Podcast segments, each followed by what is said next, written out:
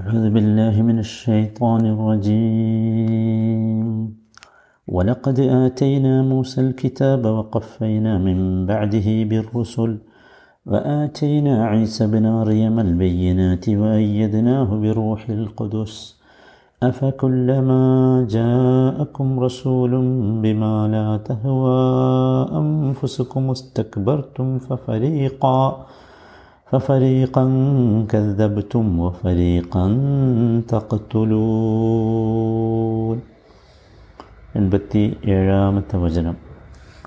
മൂന്നാമത്തെ ദിവസമാണ് നമ്മളിത് പാരായണം ചെയ്യുന്നത്. ഇതിൽ വളരെ പ്രധാനപ്പെട്ട ഭാഗങ്ങളൊക്കെ നമ്മൾ വിശദീകരിച്ചു. അവസാനം എത്തിയത് വ അയ്യദ്നാഹു ബിറൂഹിൽ ഖുദുസ്, റൂഹുൽ ഖുദുസിനെ കൊണ്ട് നാം അദ്ദേഹത്തിന് പിൻഫലം നൽകി. എന്താണ് റൂഹുൽ ഖുദുസ് എന്ന് നമ്മൾ മനസ്സിലാക്കി. ഇവിടെ റൂഹുൽ ഖുദുസ് എന്നതിന് നമ്മൾ മനസ്സിലാക്കിയ മുഴുവൻ ആശയങ്ങൾ വച്ചും നമ്മൾ ആലോചിച്ചാൽ നമുക്ക് മനസ്സിലാവും ഈസാ അലൈഹിസ്സലാമിന് അള്ളാഹു നൽകിയ പിന്തുണ അദ്ദേഹത്തിൻ്റെ ജന്മത്തിലുണ്ട്, അദ്ദേഹത്തിൻ്റെ മുഅ്ജിസത്തിലുണ്ട്, അദ്ദേഹത്തിൻ്റെ ഉയർന്നു പോകലിലുണ്ട്. ഈ സന്ദർഭങ്ങളിലെല്ലാം അപ്പോൾ റൂഹുൽ ഖുദുസ് ജിബ്രീൽ അലൈഹിസ്സലാം ആണെങ്കിൽ എപ്പോഴും യഥാർത്ഥത്തിൽ ഈസാ അലൈഹിസ്സലാമിൻ്റെ കൂടെയുണ്ട് എല്ലാ സന്ദർഭങ്ങളിലും. നിങ്ങൾ ആലോചിക്കൂ, തൊട്ടിൽ മുതൽ നമ്മളത് കാണുന്നുണ്ട്. അദ്ദേഹത്തിൻ്റെ സംഭാഷണങ്ങളൊക്കെ നമ്മുടെ മനസ്സിലേക്ക് കടന്നു വരുന്നുണ്ടല്ലോ ഈ സന്ദർഭത്തിൽ. ഖുർആൻ ഇനി ഖുർആൻ അദ്ദേഹത്തിൻ്റെ മുഅ്ജിസത്തുകളെക്കുറിച്ച് സംസാരിക്കുമ്പോൾ അതും അങ്ങനെ തന്നെയാണ്. ഇനി അദ്ദേഹം അദ്ദേഹത്തെ അള്ളാഹു ഉയർത്തിയതിനെക്കുറിച്ച് സംസാരിക്കുമ്പോൾ ഇവിടെ നോക്കൂ, ഇവിടെ മനുഷ്യരൊക്കെ ചർച്ച ചെയ്യുന്നത് യഥാർത്ഥത്തിൽ അദ്ദേഹത്തെ ഉയർത്തിയത് ജീവനോടെയാണോ, അല്ല മരിച്ചിട്ട് പിന്നെ ആകാശത്തേക്ക് ഉയർത്തിയതാണോ, ഇതൊക്കെയാണ്. സത്യത്തിൽ ഇനി ഞാൻ പലപ്പോഴും ആലോചിക്കാറുള്ളത് ഈ ചർച്ചകൾക്കൊക്കെ എന്ത് പ്രസക്തിയാണുള്ളത്. അദ്ദേഹത്തെ ഉയർത്തിയത് ജീവനോടുകൂടിയാണ്, അല്ലെങ്കിൽ മരിച്ച ശേഷം ഉയർത്തിയതാണെന്ന് വെക്കുക. എന്നാൽ എന്താ, നമ്മുടെ മനഹജിൽ വല്ല മാറ്റമുണ്ടോ? ഒരു മാറ്റമില്ലല്ലോ. അദ്ദേഹത്തെ ആകാശത്തിലേക്ക് ഉയർത്തി എന്നത് ഒരു അത്യത്ഭുതകരമായ സംഭവമല്ലേ?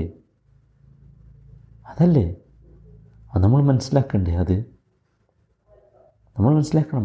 അദ്ദേഹത്തെ ആകാശത്തിലേക്ക് ഉയർത്തി എന്നതിനർത്ഥം അദ്ദേഹത്തിന് മരണമില്ല എന്നല്ലല്ലോ. അദ്ദേഹം സാധാരണ മനുഷ്യരെ പോലെ ഒരിക്കൽ മരിക്കും. എന്നാൽ നിങ്ങൾ ചിന്തിച്ച് നോക്കൂ, ഇങ്ങനെ ഈ ചർച്ച നടത്തുന്ന ആളുകൾ ആലോചിക്കേണ്ടത് അദ്ദേഹത്തിൻ്റെ ജന്മം സ്വാഭാവികമാണോ? എന്താ ഉത്തരം? എല്ലാവരുടെയും ഉത്തരമല്ല എന്നാ. പിന്നെ എന്തുകൊണ്ട് അദ്ദേഹത്തിൻ്റെ ഉയർത്ത ഉയ ഉയരലിനെക്കുറിച്ചും അദ്ദേഹത്തിൻ്റെ വീണ്ടുമുള്ള വരവിനെക്കുറിച്ചും മരണത്തെക്കുറിച്ചുമൊക്കെ എന്താ അതിലെ അസ്വാഭാവികതയെ എന്തുകൊണ്ടാണ് ഇങ്ങനെ ആവശ്യമില്ലാത്ത ചർച്ചയിലേക്ക് കൊണ്ടുപോകുന്നത്? അദ്ദേഹത്തിൻ്റെ ജന്മം അത്ഭുതമല്ലേ? അദ്ദേഹം പിതാവില്ലാതെയല്ലേ ജനിക്കുന്നത്? അപ്പം അതിൽ നമ്മൾ എപ്പോഴും നമ്മൾ മനസ്സിലാക്കേണ്ട അല്ലാഹു തആല നമ്മുടെ ഈമാനിനെ പരിശോധിക്കുകയാണ് ഇവിടെ. യഥാർത്ഥത്തിൽ നമ്മൾ അത്ഭുതപ്പെടേണ്ടതില്ല. അദ്ദേഹത്തെ അള്ളാഹു ആകാശത്തിലേക്ക് ജീവനോടുകൂടി ഉയർത്തി ഭൂമിയിലേക്ക് ഇനി ജീവനോടുകൂടി ഇറക്കും. എന്നിട്ട് അദ്ദേഹം ഇവിടെ ചില കാര്യങ്ങളൊക്കെ നിർവഹിക്കും. എന്നിട്ട് അദ്ദേഹം മരണപ്പെടും. ഇതിനൊന്നും നമ്മൾ അത്ഭുതപ്പെടേണ്ടതില്ല. നബി സല്ലല്ലാഹു അലൈഹി വസല്ലമയെ ജീവനോടുകൂടി ആകാശത്തേക്ക് ഉയർത്തിയില്ലേ? എന്നിട്ട് ജീവനോടുകൂടി താഴത്തേക്ക് ഇറക്കിയില്ലേ? ഇത് നബിക്ക് സംഭവിച്ചതല്ലേ? ഈ ഒരു അടിസ്ഥാനം ഇവിടെ ഉണ്ട്. ഈ ഒരു അടിസ്ഥാനം ഇവിടെ ഉണ്ട്. അതുകൊണ്ട് ഒരിക്കലും ഈ ലോകത്തിൻ്റെ അവസാന കാലഘട്ടത്തിൽ ഈസാ അലൈഹിസ്സലാം ഇറങ്ങി വരും എന്നതിനെക്കുറിച്ച് അത്യത്ഭുതകരമായ രീതിയിലുള്ളൊരു ചർച്ച നടത്തുന്നതിൽ ഒരു പ്രസക്തിയില്ല എന്നാണ് ഞാൻ പറയുന്നത്. മുഹമ്മദ് നബി സല്ലല്ലാഹു അലൈഹി വസല്ലമ ആകാശത്തേക്ക് അദ്ദേഹത്തെ ജീവനോട് ഉയർത്തി, അദ്ദേഹം ജീവനോട് താഴേക്ക് വന്നു. ഇവിടെ എന്താ വ്യത്യാസം? മുഹമ്മദ് നബിയും ഈസാ നബിയും തമ്മിലുള്ള വ്യത്യാസം പിരീഡിൽ മാത്രമാണ്. ചെറിയൊരു സമയം കൊണ്ടാണ് മുഹമ്മദ് നബി സല്ലല്ലാഹു അലൈഹി വസല്ലമ പോയി വന്നത്. ഈസാ അലൈഹി സ്വലാം കുറച്ചധികം സമയമെടുക്കും. ഈ ഒരു വ്യത്യാസമേ ഉള്ളൂ, വേറൊന്നുമില്ല. അപ്പോൾ അവിടെയൊന്നും അനാവശ്യമായ ചർച്ചകൾക്ക് നിൽക്കാതെ നമ്മുടെ ഈമാനിനെ പരിശോധിക്കുകയാണ് ഇവിടെ എന്നൊരു ബോധം നമുക്കെപ്പോഴും ഉണ്ടാകണം. സഹോദരന്മാരെ, നോക്കൂ, യഥാർത്ഥത്തിൽ ബനൂ ഇസ്രായേലിന് ഒരു വലിയ മാതൃകയായാണ് ഈസാ അലൈഹിസ്സലാം വരുന്നത്. സൂറത്തു സുഖ്റുഫിൽ അൻപത്തി ഒമ്പതാമത്തെ വചനത്തിൽ അള്ളാഹു അത് പ്രസ്താവിക്കുന്നുണ്ട്. ഇൻ ഹുവ ഇല്ലാ അബ്ദുൻ അൻഅംനാ അലൈഹി വജഅൽനാഹു മസലൻ ലിബനി ഇസ്രായേൽ. നമ്മൾ ഒരുപാട് അനുഗ്രഹങ്ങൾ നൽകിയ ഒരടിമ മാത്രമാണ് അദ്ദേഹം. അദ്ദേഹത്തെ ദൈവമാണെന്നോ ദൈവപുത്രനാണെന്നോ ആരും പറഞ്ഞ് നടക്കേണ്ടെന്നർത്ഥം. എന്നിട്ട് വജഅൽനഹു മസലൻ ലിബനി ഇസ്രായേൽ, ബനു ഇസ്രായേലിനുള്ള ഒരു മസലാണ്, ഒരു മാതൃകയായാണ് നാം അദ്ദേഹത്തെ ആക്കിയത് എന്നാണ് പറയുന്നത്. നമ്മൾ അങ്ങനെ തന്നെ മനസ്സിലാക്കണം. ഇനി നോക്കൂ, ഇവിടെ വാതൈന ഈസബിനെ മറിയമൽ ബയ്യിനാത്ത് എന്ന് പറഞ്ഞല്ലോ. ബയ്യിനാത്തുകൾ നമ്മൾ വിശദീകരിച്ചു, അത് അദ്ദേഹത്തിൻ്റെ മുഅ്ജിസാത്തുകളാണ്.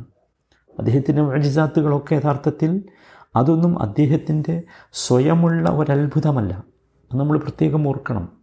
അദ്ദേഹത്തിൻ്റെ സ്വയമുള്ള അത്ഭുതങ്ങളല്ല അദ്ദേഹത്തിൻ്റെ മുഅ്ജിസത്തുകൾ. മറിച്ച് അദ്ദേഹത്തിൻ്റെ മുഅ്ജിസത്തുകളെക്കുറിച്ച് സംസാരിക്കുന്നിടത്ത് നമുക്ക് കാണാം അത് നേർക്ക് നേരെ അള്ളാഹുവിൽ നിന്നുള്ളതാണ്. സൂറത്തു ആലി ഇമ്രാനിലെ നാൽപ്പത്തി ഒമ്പതാമത്തെ വചനം, വറസൂലൻ ഇലാ ബനി ഇസ്രായീൽ അന്നി ഖദ് ജിഅ്തുകും ബിആയത്തിൻ മിർ റബ്ബിക്കും.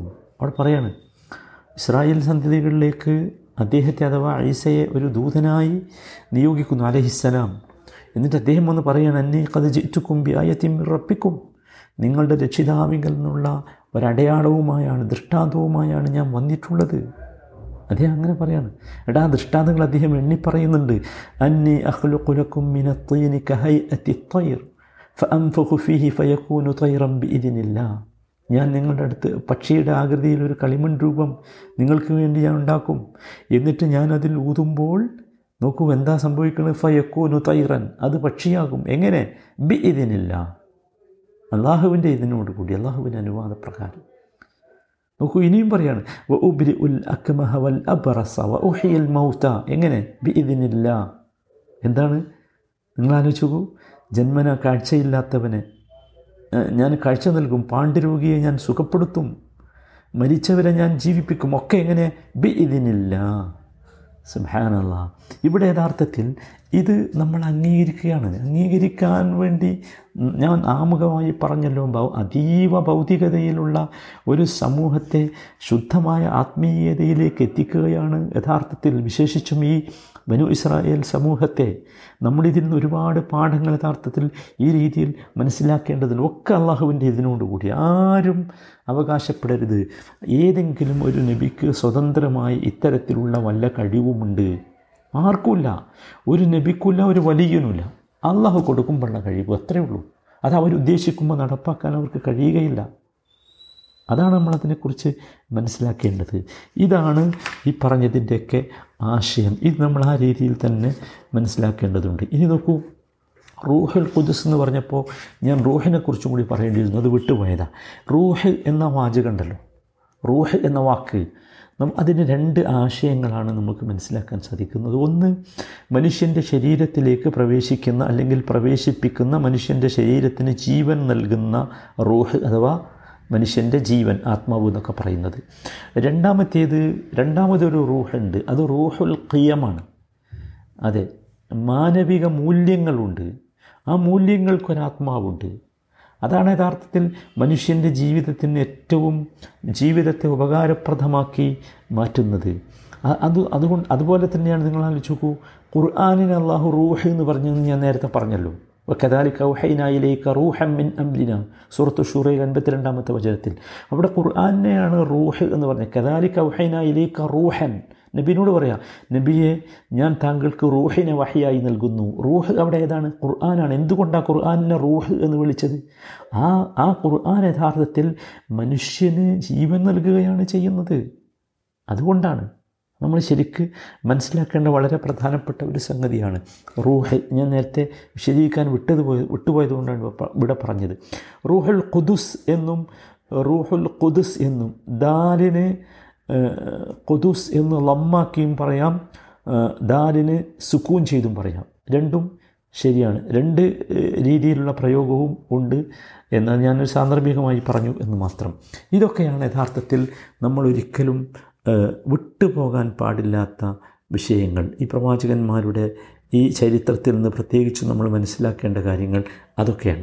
ഇനി അഫകുല്ലമാ ജാഅക്കും റസൂലും ബിമാ ലാ തഹ്വാ അൻഫുസുക്കും ഇസ്തക്ബർതും, എന്നിട്ട് ഇങ്ങനെയൊക്കെ നിങ്ങൾക്ക് തന്നു, എന്നിട്ട് നിങ്ങളുടെ മനസ്സിന് പിടിക്കാത്ത കാര്യങ്ങളുമായി വല്ല ദൈവദൂതനും നിങ്ങളുടെ അടുത്ത് വരുമ്പോൾ നിങ്ങളെന്താ ചെയ്യുന്നത്? അഹങ്കരിക്കുകയാണല്ലേ. ഇസ്തക്ബർതും, നിങ്ങൾ അഹങ്കരിക്കുകയാണോ? അതൊരു ചോദ്യമാണ്. അള്ളാഹു തആല ആ ചോദ്യം ചോദിക്കുന്നത് കേവല ഒരു ചോദ്യമല്ല. അവിടെ അഫകുല്ലമ എന്നെടുത്ത് ആ ഹംസയെക്കുറിച്ച് പറയുന്നത് അത് ഹംസത്തുൻ ഇസ്തിഫാമി ഇൻകാരി തൗബീഖ്, പിന്നെ അൽഫാ ഉഫാ ഉൽ ആത്തിഫ എന്ന് ഒരു സാധാരണ ചോദ്യമല്ല, അത് അത് നിഷേധത്തിൻ്റെ ചോദ്യമാണ്. നിങ്ങൾ അങ്ങനെ ആകാൻ പാടില്ലായിരുന്നല്ലോ എന്ന് ഒരു ഭീഷണിയുടെ ചോദ്യമാണത്. ആഹാ നിങ്ങൾ അങ്ങനെ ആയല്ലേ, അഹങ്കാരികളായി ഇതൊക്കെ ചെയ്തു തന്നിട്ടൊന്നുമില്ല. പിന്നെ ഫ എന്നത് ആത്തിഫ് അത്ഫിനുള്ള ഫ ആണ്, ചേർത്ത് പറയാനുള്ള, മനസ്സിലല്ലേ. കുല്ലമ കുല്ലമ എന്നുള്ളത് അറബി ഭാഷയുടെ ഗ്രാമർ അനുസരിച്ച് അദാത്തു ഷർത്താണ് ഇവിടെ. അദാത്തു ഷർത്തിൻ തുഫീദു തക്രാർ, ധാരാളമായി ആവർത്തിക്കുക എന്ന അർത്ഥത്തിൽ ഉപയോഗിക്കുന്ന ഒരു നിബന്ധനയുടെ ഷർത്തിൻ്റെ അദാത്താണ്, ഷർത്തിൻ്റെ ഒരു അദാത്തായാണ് അത് ഉപയോഗിക്കുന്നത്. അതുകൊണ്ടാണ് ഞാൻ അഫ കുല്ലമ എന്ന് പറഞ്ഞപ്പോൾ അത് ചെയ്യുമ്പോഴെല്ലാം നോക്കൂ, ധാരാളമായി, ഒരിക്കൽ മാത്രമല്ല, ഒരിക്കൽ മാത്രമല്ല.